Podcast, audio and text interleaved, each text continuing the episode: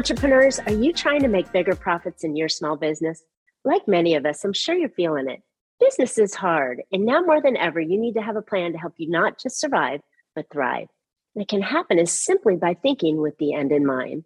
I'm Marcia Reiner. I'm a business growth strategist.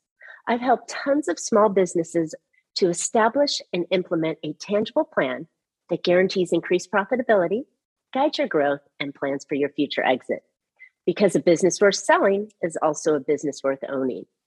And I want to share strategies that I've earned and learned with you on today's Profit with a Plan podcast. But before we get started, I have something to share with you. I've put together an insightful and think out the, outside the box live web class on Wednesday evening at 6 p.m. It's specifically designed to help you learn how to turn your business into one worth selling, even if you aren't thinking of selling it yet. Why now? Join me and find out all the benefits that come with a sale ready business. Register for free at exitwithaplan.com. I'm really excited to have my new guest and friend today, Laurie Barkman. She is known as the Business Trans- Transition Sherpa. If I can get my mouth to work, the H's aren't working today. With her firm Small Dot Big, she advises owners on having a more valuable, sellable business. And as a partner with Stony Hill Advisors, which is a merger and acquisition firm, she guides them through a complex process of letting go. Laurie is a former CEO of a $100 million revenue company with an exit to a Fortune 50 company. With more than 25 years of C suite and award winning marketing expertise, she provides actionable perspectives to drive sustainable value. She engages audiences across the US. Laurie is an adjunct professor at, of, of entrepreneurship at Carnegie Mellon University and leads an executive workshops with Vistage and hosts a weekly podcast called Succession Stories. Laurie earned her MBA from Carnegie Mellon University and a BIS ILR from Cornell University and she currently is certified as an M&A advisor and a certified value builder, giving her the knowledge to expertly represent clients and coach them how to maximize the value of their business. Really excited, Laurie. Thank you for coming on. Welcome to Profit with a Plan podcast. Thanks, Marcia. It's a joy to be with you today. Yeah, we have had just some fantastic conversations. We came together um, uh, through an introduction of somebody on the outside and we just gelled. We speak the same language and i just i just love everything you share with us. So we're going to talk about an interesting topic today that i think um, owners are missing the boat on and that's preparing for an eventual sale. That sale can be you know five, ten years 15 years away but there's a lot of value that we both talk about in preparing for that sale. So, Laurie, share with us, if you don't mind, what are your thoughts on why business owners really need to prepare for a future sale? Marcia, I think it all starts with the individual. What are their goals? What are their hopes and dreams? And I'm sure that's where you start a lot of your conversations with potential clients is understanding what drives them, what motivates them. Some business owners want to start other companies. They get one started, or maybe they've bought a business and they're motivated for the next.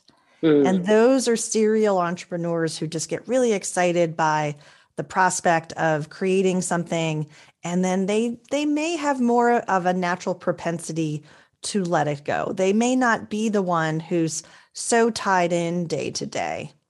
The other type of entrepreneur that I meet, and I'm sure that you've talked to as well, are the ones who maybe have a craft or a profession and their identity is very much tied in with the business. This could be a doctor, this could be an attorney, this could be uh, a, a wellness practitioner.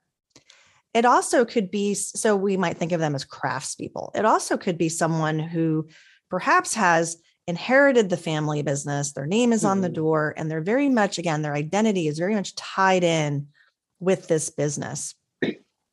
And there's this other category too, where perhaps there's a little more arm's length as an entrepreneur. They have built the business, but they've owned it a really long time.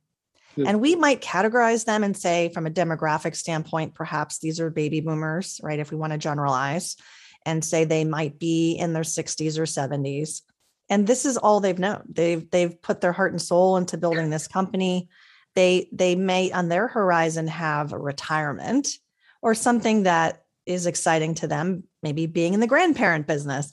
But mm. whatever it is, the common thread across all three of these types of entrepreneurs is the more personal vision they have what are those factors what are those things pulling them forward that they're excited about when they think about leaving their company if there is zero on the list zero that they're excited about how successful do we think they're going to be in trying to you know put a plan together probably not not super excited, right? Mm, exactly. So It'd be like great place teeth, to right? start. It's like pulling teeth. It's so difficult.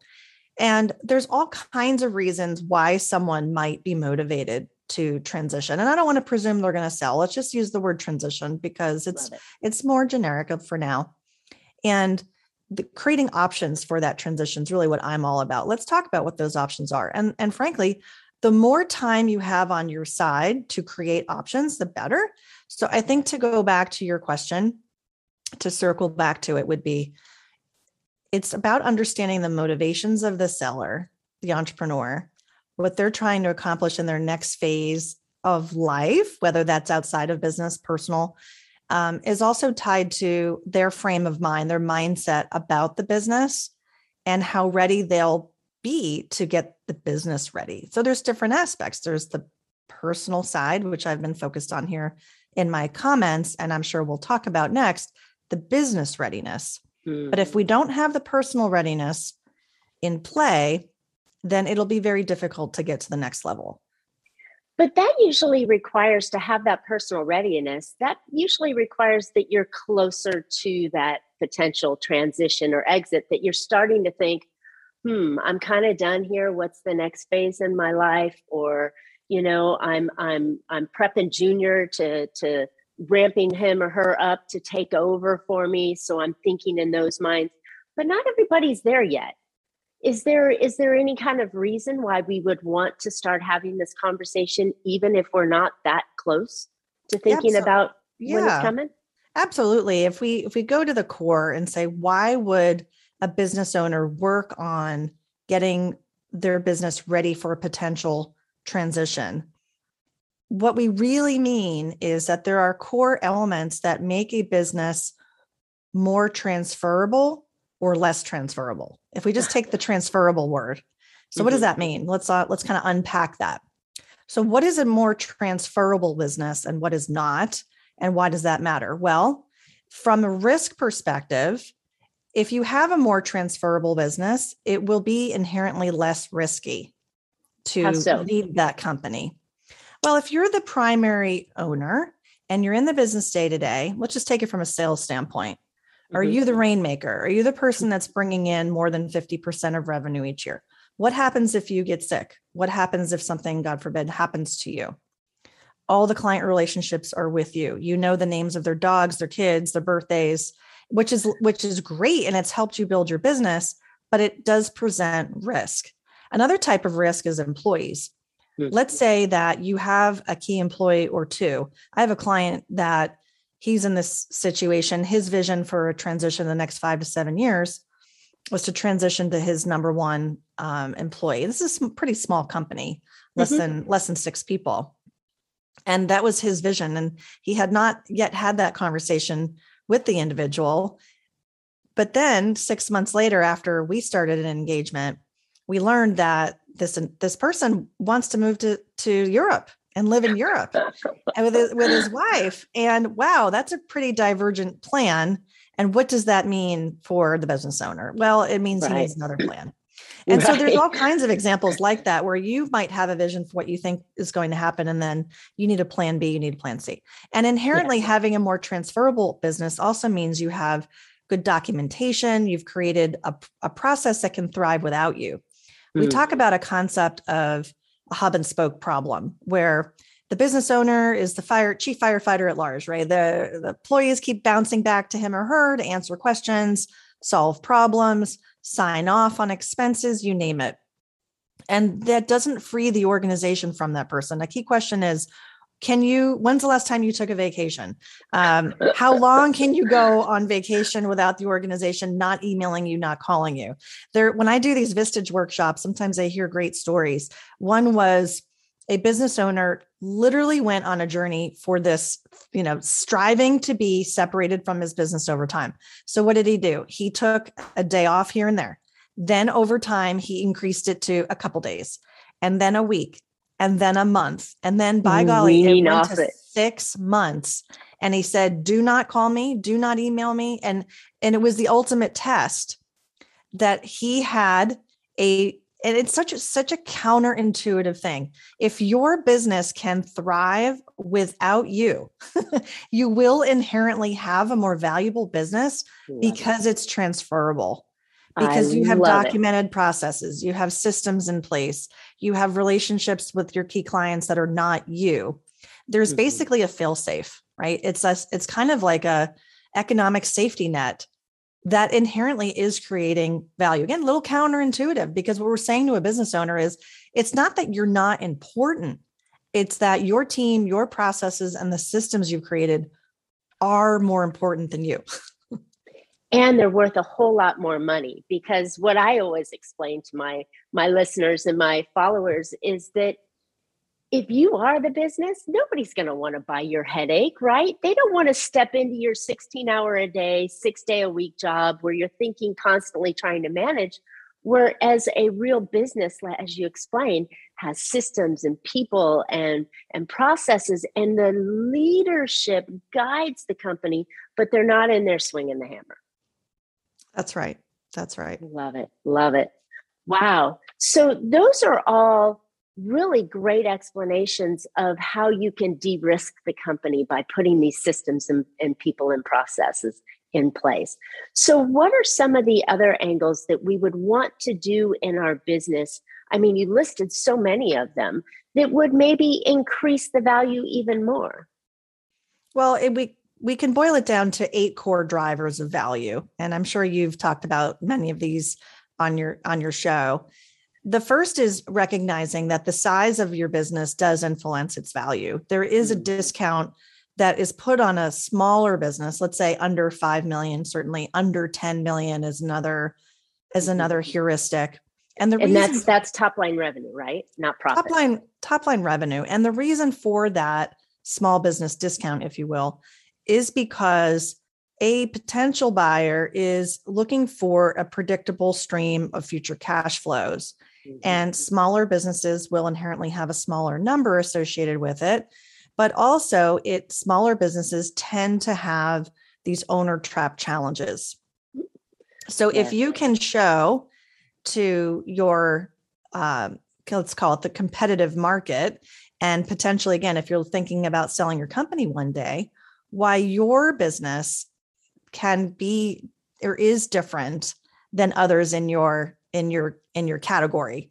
And and the other aspect of this is your industry. So mm-hmm. it's good to understand the comparatives in your industry. There are different valuations based on industries and that's also because again um, in the private market businesses are valued on on different aspects of cash flow. And the types of risk associated with different industries. Mm-hmm. So, a company that is a services business will inherently be de- valued different than a manufacturing company or right. a you know a trash company or a um, a, a restaurant or hospitality or hospitality, yeah. of course. And so, there are factors that you do not control when you're looking at industry factors. Mm-hmm. Of the factors we can control, leads us to some of these other value drivers. So, one of them is then differentiation.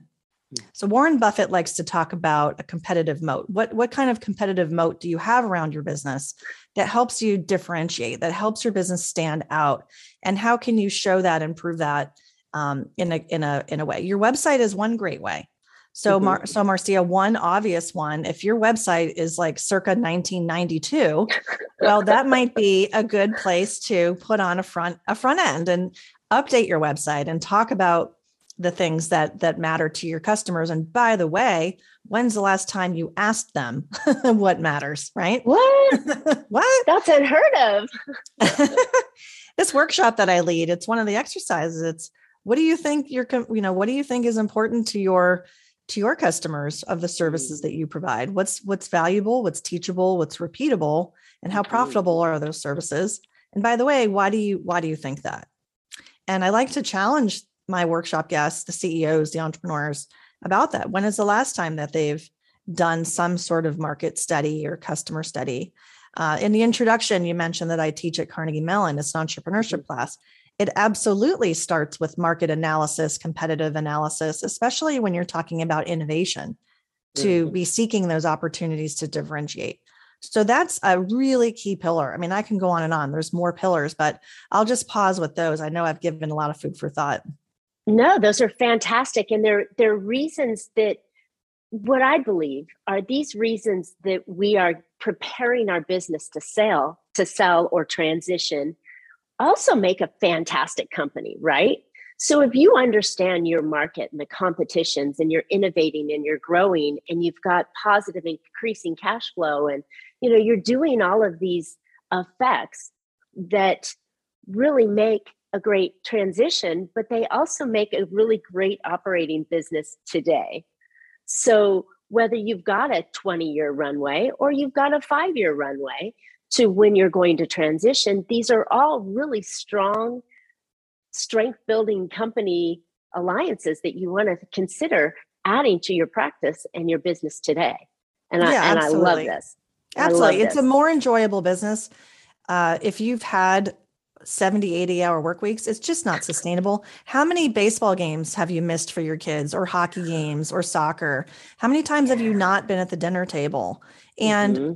Or when you're there you're you're struggling through a problem in your head that you're trying to work through because you you felt pulled by the family to be at that table rather than working through the problems at work yeah, yeah. and it's and it's and it can be exhausting so, and what's, so yeah, what's the number core. one reason? The, the funny thing, while we're on that point, what's the number one reason we all go into business for? Is that lifestyle and freedom that we dream about, about being the business owner, right? But then we transition in and we get into the weeds and we're doing everything. It just becomes another job, right? It can be. I think there are people who would say, if you ask the question, "Are you a business owner? Do you own a business?" That is one distinction are you more arm's length or are you are you not and again it comes back to the identity and the persona of who mm-hmm. you are and how you see yourself in your company for folks that acquire a business and want to have a portfolio there is probably a more natural tendency to be arm's length mm-hmm. and for those that perhaps it's been in the family or you've started it from scratch the business feels like a family member mm-hmm. and so mm-hmm. that's very different yeah, great, great points. Okay, so um, we've talked about the ideas of what strengthens, and you gave us you gave us three of the eight value builders that you talk about. Um, give us one more, just so we kind of have an even piece on it. What would be your top fourth item that would really add value to the business? Yeah, a big, big one is recurring revenue. Mm-hmm. And and this comes up a lot with services businesses where services not all well not all revenue is created equal i guess is the best summary if you have a recurring versus reoccurring with an o those mm-hmm. are different recurring in the definition that we're talking about here is about contracted revenue an example mm-hmm. that we mm-hmm. all have is is amazon prime or netflix they have our credit card and the literal agreement of terms is that they will charge your card every month until you unsubscribe. Right. So that's a pretty good recurring revenue model and has helped propel Amazon to the heights that it is enjoying today. Yeah. Well, is this is it possible for a services business to productize its service and create a recurring revenue stream? I say yes. Mm-hmm. I say mm-hmm. yes. Now, that's not an easy thing to do, but it is possible. And sure. one of the things that I work on with clients is is helping them understand those opportunities. And it's a transition, it's not easy. But if you're a mm-hmm. business that has more project revenue, one time, one off revenue. There's lots of ways to look at your business and slice and dice and look at the data. What does it tell you about your customers? A great example is a, a flower business. They were a B2B flower business, B2C actually to start, excuse me, where they, you know, were set up and they had their corner and people would walk by. Well, especially with flowers, it's highly perishable. Mm. And the average transaction for flowers is roughly $25. Well, what did these owners do? They looked at who was buying from them on a regular basis and they discovered that there were hospitality category B2B buyers. So they had some restaurants, they had hotels. And what ultimately they, they came up with was a recurring revenue model to provide hotel lobbies and restaurants with flower displays on a regular basis. And so is that a recurring or a reoccurring? Recurring. It was a recurring model. And their average order went from $25 to about 2500 mm-hmm. and it put them on a recurring revenue model, which was quite significant. And then they ultimately sold. And it was a very, very good example, I think, of an everyday business that got creative and really understood their market potential and differentiation. These all start to tie together after a while. Yeah. And yeah. then, and they had a successful exit. Love it. Love it. Okay. So you talked about the recurring. What would be reoccurring? Give us an example. Reoccurring as an example is me with my interior decorator. She probably could say, Laurie Barkman's going to spend $5,000 with me every year, but she has no idea when it's going to happen. No idea. And she's not sure it's going to happen. She just thinks it might happen. And she has no idea which quarter it's going to happen. Got it. So it's repeat very- customers, customers that come back again and again to purchase or repurchase um, your services from them. So uh, in a tax situation, maybe it's an annual tax filing that they do. So they come back every year to do it. And even though that they know the date or the range of it, they're just going to assume that uh, John Doe or, or the Smith Company is going to come back and re- redo that. But I love the differentiation in the two streams of income. One would be repeat, I know, and then the other one is um, membership or subscription based or something that you could have a consistent, accountable reusable monthly revenue coming from it or quarterly or, or semi-annual revenue. Right so if you go back to the definition earlier about transferability and risk that i was talking about mm-hmm. and this predictability of future cash flows a business even if they're small but they have a high percentage of recurring revenue can get a different type of multiple. It might even be a multiple of revenue and you might say well, what are the types? Well in a tech company most often we hear that a company was bought for a multiple of revenue, which is ideal. That's mm-hmm. kind of a, a, gold standard to be bought for a multiple of revenue. Mm-hmm. And it can happen in other types of businesses that are not tech uh, if they have a high percent of recurring revenue. That's that's more common. Mm-hmm. Most often, it's profitability, net income. It's a multiple of EBITDA, or it's a multiple of what we call, you know, normalized net income because we are um, taking out expenses that a new business owner would make different decisions on. Mm-hmm. So we normalize that net income, and it's often called uh, seller discretionary earnings, or the acronym is SDE. So if anyone ever says, "Oh, I sold my company for you know three x multiple," then the next logical question is multiple of multiple what? Of what? love it, love it. So these are really these are really valuable conversations that we're having or ideas that you're sharing with us that any business owner can put those into their business today and start to think about shifting their their thought process and their planning process around these models because they do increase current revenue as well as they increase the value and the potential for transition or sales sometime whenever that time becomes. So I like these. These are really good ideas that we need to put in there. So we talked about several ideas, four different ideas on ways to strengthen your company and to prepare for that. What are some of the things we don't want to do? Things to avoid. Well, I, it could be if we flip everything around and say you have a business that you're only using QuickBooks, which for a lot of companies is fine. But one thing that you might want to consider is to have an annual review by an accountant. And mm-hmm. as your company gets larger, to you know have financials produced by a third party. So that would be one thing. It's not again, it's not a burning platform for the smaller companies, but as you get more sophisticated, um, that will be more and more important to have financial reason, from third party. And the reason we do that is so that we can look at the data and make decisions from it. It's just it's just points of value. What happened last last quarter? What can we project is going to happen next quarter? And that helps you make good decisions in a business to run those financials. We've had tons of guests on here that talk about financials, and I just, people hate them and they squirm because they don't understand it. But it is so important to be able to make decisions on data. So, it really that. is. When I'm valuing a, a business for a client, it's usually the first thing we do. And um, we can do an estimate of value with a with a business owner using some tools that I have, and that I I typically will do that as complimentary. But mm-hmm. for an added service where I do a market based valuation, um, what I need for that is the last three years of tax returns, current year P and L, wherever we are mid year, we'll annualize it, um, mm-hmm. Given the time of this recording, it's the you know very early first quarter of 2022. So we're going to try to get 2021 wrapped up, right? And mm-hmm. so as mm-hmm. time goes by within a year, it's important to keep those financials updated. We'll also right. take a look at what the owner's personal expenses might be that they're running through the company. Mm, lifestyle, yep.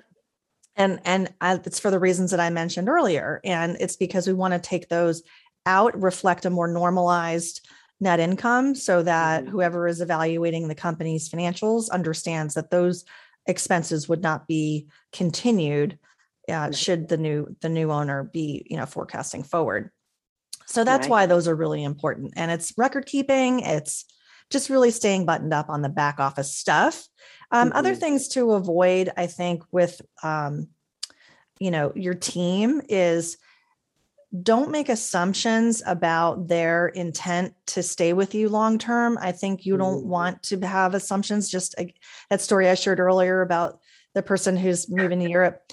Um, there are other times people will surprise you, especially now in this time of the great resignation and our and our mm-hmm. staffing environments are tough where people are making choices. So if you inherently have uh, what I call a 2IC, a second in command, that you really value and you don't have a um, a long-term commitment with them in any in any way whether it's equity uh, phantom stock or other mechanisms that can create a, uh, a you know more of a vested relationship that will present a risk to you and it'll present mm. a risk to the business so you may want to start thinking about these uh, potential pitfalls in terms of what are you not seeing and one might be risks with your team.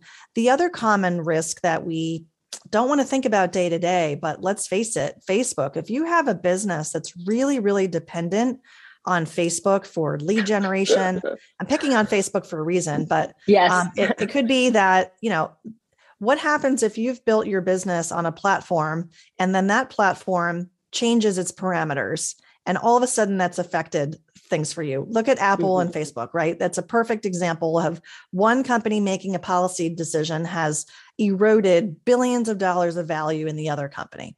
Mm-hmm. Well, if we take that at a small scale and, and we look at your individual business, what risks do you have in your company where you might be over reliant on a particular supplier, a particular vendor, a tech platform, you name it. A it's customer, just a good if you're a customer, yeah, customer you, risk, exactly. Yeah, if you have, if you, if if if fifty percent of your business comes from one company, or or like you said, even if if your marketing is in one lane, so you rely solely on Facebook versus going into multiple avenues or multiple marketing pieces, yeah, the the concentration piece is a really big risk.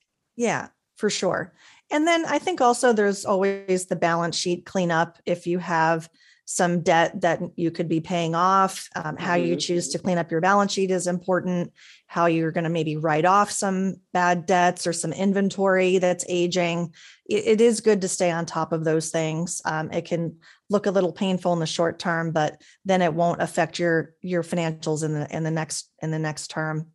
Um, I think also, you know, around the the customer pieces, if if the pandemic has shown us anything, it's probably shown us how the market dynamics can shift very quickly. And if we're not able to adapt mm-hmm. because our processes haven't kept up, and that's a maybe a commentary on on technology and how you're leveraging technology for your business. I love talking about innovation with mature companies. Companies that lean in on it and lean in hard are the ones that are going to come through crises. We've seen some great reports on that from Harvard Business Review and others. And the ones who pulled back at during the pandemic and, and walked away from some of their innovation projects and now are looking at restarting, it's a real challenge. But the ones who kept going and the ones who keep investing in mm-hmm. understanding their market dynamics and what their customers need from them and how they can adapt are the ones ultimately who are going to thrive and continue to thrive. So that's a potential pitfall. And I know, again, that's not an easy thing to do when there's a time of crisis, but hopefully we've got through a lot of that. And people are thinking more about that sustainability for the future. Maybe there's some e commerce elements. They pivoted really quickly from B2B to B2C. Maybe they're going to continue to invest in that. So I definitely would encourage that. It's not so much a pitfall, more like perhaps at this time, you know, what we've experienced over the last two years is more of a test and learn mentality and, and not having so much fear around new platforms.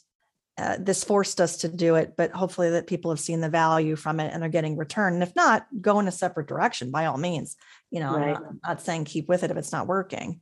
But, but yes, absolutely. You have to yeah. stay on top of things and you've got to stay uh, you know, you got what what is the line? If you're not growing, you're dead, you're dying, right? And even staying still is dying. So you have yeah. to be outpacing the competition, the market, and and not in a, a race kind of thing, but just constantly thinking, how can I innovate and make it better? Um, I love that, but that could be a pitfall, as if you're just holding on and and playing scared. Um, I think it's I think it's an important piece that we all should have in in our business and lifestyle that you know we have to lean in a little bit more. Yeah. So, good stuff. All right Laurie this we we could talk for days. You and i both know this. We can talk for days on these topics and really um, provide value to the listeners. And i think you have. You've given you've given me and the and the listeners a lot of ideas to consider in preparing their business for a future transition where can listeners find out more about you? They can come to my website, which is smalldotbig.com. They'll get a lot of information, a lot of great resources, including my podcast. And it's complimentary to get access to any of those things. But I want to invite everybody who wants to follow up with me individually, direct them to meetlauriebarkman.com and they can sign up for a complimentary call and we'll talk about a business assessment. I'll walk them through a business assessment where at the end they will learn a lot. They'll learn about the factors that help drive the value in their company. If they provide financials, they'll even get a estimate of value. What is their business worth today? And that's all complimentary. There's a lot of value there. Um, and so I'm more than happy to talk to you about your goals and what you're looking to accomplish and for your business to help you get started on this journey. And do you have any uh, particular type of uh, businesses or industries or small or, you know, I love the name small dot big, um, but do you have any kind of floors or limits that you would like to work with? I typically work with companies that are a million to 20, 25 million in revenue okay. and different industries. But I think a core industry for me is our services companies and helping companies that um, I have experience with fast growth companies too, and many of them are service based. Um, mm-hmm. Marketing companies in particular. I have a 25 plus year experience in marketing. So I love working right. with creatives and marketing companies. But really, biz, I would say uh, business services is probably um, where I spend my most most of my time. And it can be B2B for sure. Um, but then service businesses that also serve um, consumers, I also work with them too. Love it. Love it. Sounds like a well diverse, exciting practice that provides so much value and and for for me in the same world it's just it's so exciting to see the impact that we make with our clients on on helping them strengthen that company and increase the value of it and potentially transition sometime down the road so absolutely it. it's what i really enjoy doing as you said in the intro as a what i call myself a business transition sherpa mm-hmm. and it is a really satisfying thing to work with someone and know that you've helped make a pretty significant impact in their life and the lives of their employees it mm-hmm. it, it does feel really great and it's a great um, I think way, as you were saying earlier in the summary, you know, from transition to transaction and the mm. work that I'm doing, it's it's not easy to build a business and Mm-mm. it's not something you do on your own. And when you're ready to transition or sell, why would you choose to do that on your own? Well said. Well said. And an important time to maximize the value since you put your blood, sweat, tears, nights, weekends into this business and a whole lot of your money why not have a transition that you can get paid a maximum value? It's the same as selling your home. You want the most for it. So you often go to the realtor to help you get the maximum value. Same for the businesses. You want to maximize the value. So when you get out, you're getting all that return of your investment. Absolutely. Love it. All right, listeners, thanks for listening today. I hope you found a couple ideas to put into your business that will help you be more profitable today and have a retirement asset sometime in the future. Now more than ever, don't forget it's important to build your business like you want to sell it. Don't forget to register for my new web class on how to turn your business into one worth selling, even if you aren't thinking of selling it yet. Because as we've just shared with you, there are tons of benefits to having a sale worthy business. It's on Wednesday at 6 p.m. Go register for free at exitwithaplan.com. You don't want to miss this class. And as always, Laurie and I would love to hear your questions. Give us a story. Tell us what you're doing and what kind of shifts you've made. We love the feedback and uh, we want to comment on your questions. So please uh, comment and then don't forget to subscribe to today's podcast. And you can always catch Profit with a Plan on any of your favorite podcast players. And we're looking forward to more great profitable information on next week's show. So until then, make your plans and profit with them. Thanks so much, Laurie.